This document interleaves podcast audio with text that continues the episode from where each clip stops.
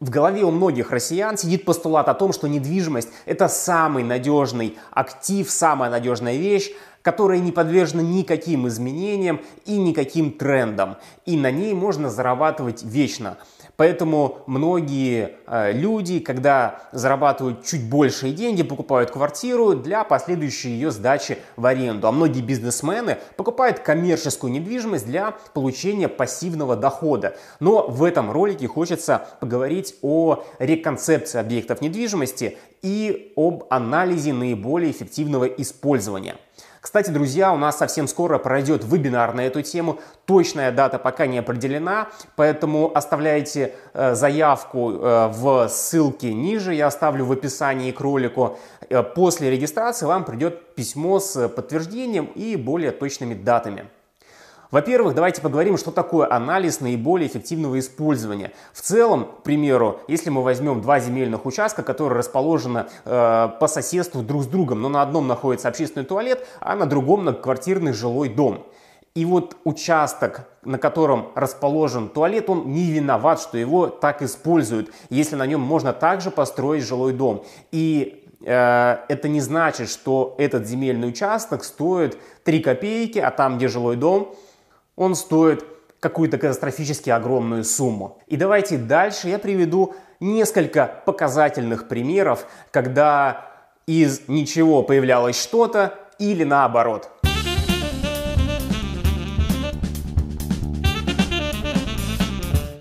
Ну что, выезжаем к первому объекту. Сегодня, кстати, у нас новый формат. Я покажу много картинок и будет закадровый голос. И для того, чтобы вы понимали, что все-таки я на этих объектах реально был, я э, их посещу и сделаю небольшие вставки. Но, конечно же, я живу в любом случае в Санкт-Петербурге, и все те места, о которых я рассказываю, я там регулярно бываю. Но на Ютубе сейчас как? Нет видео подтверждения, значит, ты не был. Первый пример – ТРЦ «Галерея». Давайте разберемся, что было раньше на этом месте. Еще до революции в одном из зданий на месте будущего ТЦ работала пуговичная фабрика Копейкиных. Она производила офицерские пуговицы и металлические знаки. А после тысяча девятьсот семнадцатого года в доме разместился театр просвещения. Ну а после войны – дом культуры железнодорожников. В девяностые годы здесь стояли жилые дома. В некоторых зданиях работали офисы и даже был небольшой детский садик. В девяносто шестом году старые коммуналки были снесены для строительства комплекса высокоскоростных магистралей. Однако стройка не сложилась и долгое время территория за забором пустовала. В народе это место прозвали ямой из-за огромного вскрытого котлована. Так что галерею начинали строить с одной стороны на месте бывших фабрик, а с другой уже практически на пустыре, который, разумеется, совсем не украшал центр города. Строительство заняло три года, и галерея открылась в две тысячи десятом году. Общая площадь торгового комплекса составляет сто девяносто две тысячи квадратных метров, и торговый комплекс является одним из самых крупных в Санкт-Петербурге. Для того, чтобы понимать масштаб объекта, давайте расскажу о сделке. В две тысячи двенадцатом году этот объект продали фонду Morgan Stanley за один и одну десятую миллиарда долларов. По тогдашнему курсу тридцать пять рублей за доллар. Трафик объекта составляет двадцать семь миллионов человек в год. При этом по средним данным порядка двадцати процентов из этого трафика являются покупателями. Галерея – это один из немногих объектов, где ставки аренды по-прежнему платят в долларах и евро. Но товарооборот в галерее минимум на треть выше, чем у сопоставимых торговых комплексов в Санкт-Петербурге. На сегодняшний день ставка для якорного арендатора в галерее составляет в среднем двадцать пять — тридцать долларов за квадратный метр в месяц, а максимальная для островков составляет порядка ста сорока — ста пятидесяти долларов за квадрат.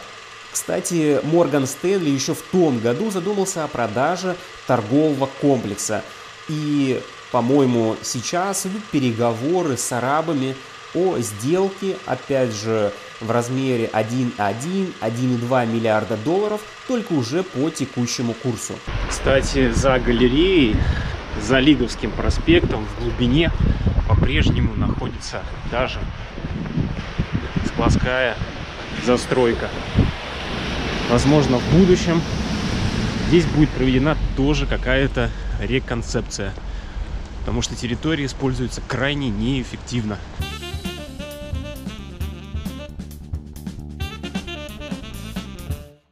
Бадаевские склады в Санкт-Петербурге – это, по сути, логистический комплекс, объединявший товарную станцию железной дороги, склады и подведенные к ним пути грузового трамвая. Склады были открыты в тысяча девятьсот четырнадцатом году.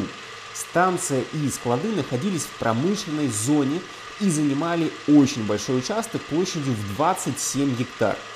То есть в свое время это была огромная промышленная территория. Сейчас, конечно же, немножечко территория вида изменяется. И сейчас есть мысли о перестройке всей этой территории. Так, комплексное развитие предполагает строительство девятьсот пятьдесят тысяч квадратных метров торговых и офисных площадей. Но комплексная застройка – это довольно долгая история. Сегодня я расскажу о том, что уже было сделано. На Киевской улице, дом пять, литер эф а, пятиэтажное здание склада было преобразовано в бизнес-центр, а рядом построена семиэтажная гостиница с пристроенным паркингом. Между объектами создается площадка для стоянки. В ходе реконструкции склада в его фронтоне пробили окна, оборудовав дополнительный этаж, и сверху надстроили еще один стеклянный этаж. На прежние силикатные фасады надели керамическую плитку темного и светлого тонов. Прежнее здание сохранило лишь несущие стены, а вся внутренняя начинка приобрела современную планировку и новые инженерные системы. Киевская улица довольно неоднозначное место, потому что ближе к Московскому проспекту она застраивается жилыми домами, и дальше тоже за Московским проспектом все застроено. А за моей спиной вы видите такая плотная промышленно-складская застройка. Кстати, тот объект, про который я сейчас рассказывал, он как раз за моей спиной, и я бы даже не сказал, что это реконструкция, с виду как будто новое строительство, но сам по себе район мне, конечно, здесь совсем не нравится.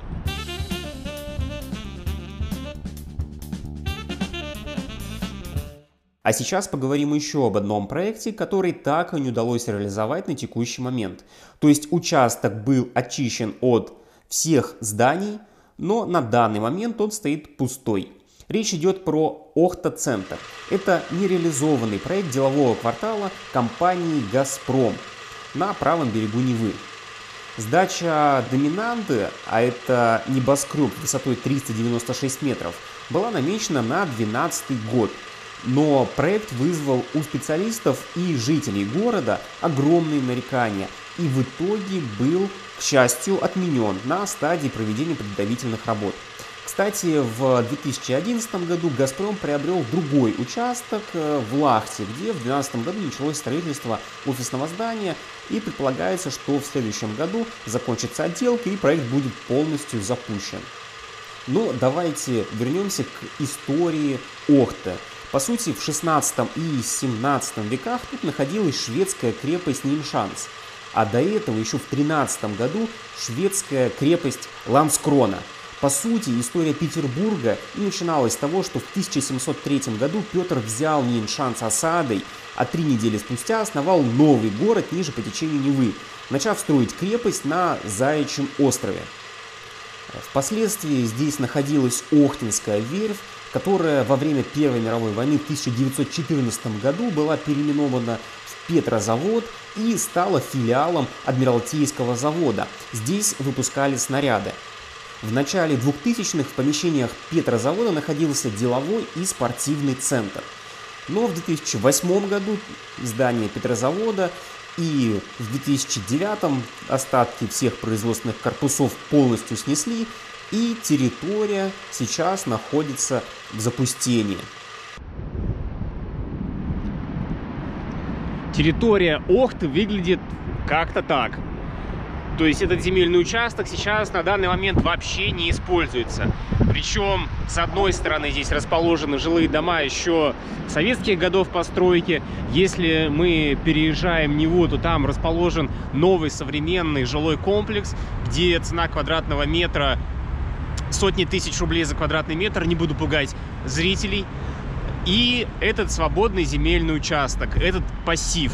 Я уверен, что когда-то здесь все-таки должно что-то появиться, потому что, ну, не может территория в самом центре города с видом практически на Смольный пустовать и находиться долго в таком запустении.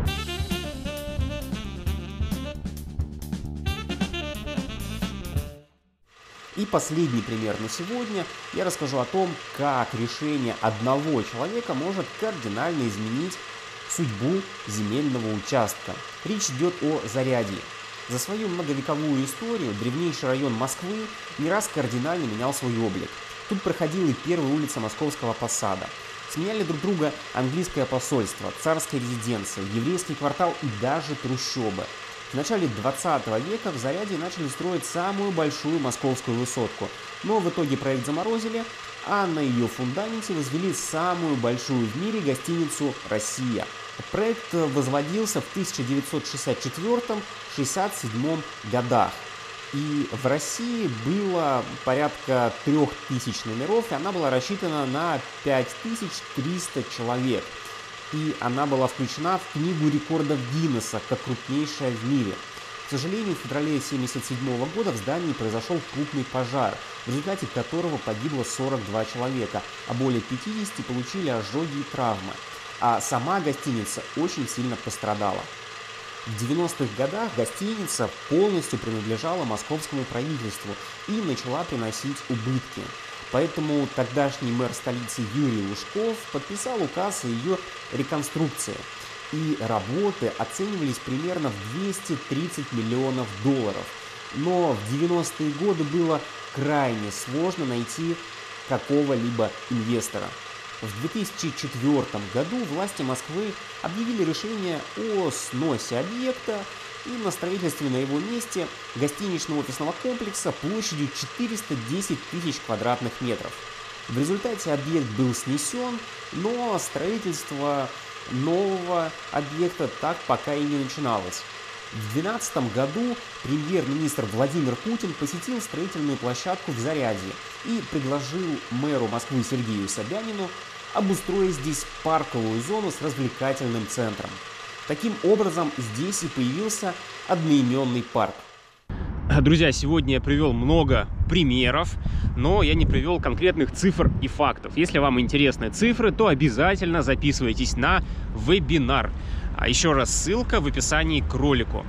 Но я сегодня в этом ролике главное, что хотел показать, то, что недвижимость подвержена трендам. И если раньше там можно было купить какую-то жилую или коммерческую недвижимость, и срок ее существования был примерно равен сроку жизни собственника, то сегодня тренды, они очень быстро меняются, и в течение пяти-десяти лет все может кардинально поменяться. Поэтому, покупая даже недвижимость для пассивного дохода, не стоит расслабляться. А поэтому на этом... А на этом по теме видео все. Я надеюсь, что вам понравилось это видео, поэтому не забудьте поставить лайк. Если у вас есть какие-то интересные истории, связанные с реконцепцией каких-то объектов, обязательно пишите их в комментарии. И, конечно же, подписывайтесь на канал. И, друзья, до новых встреч!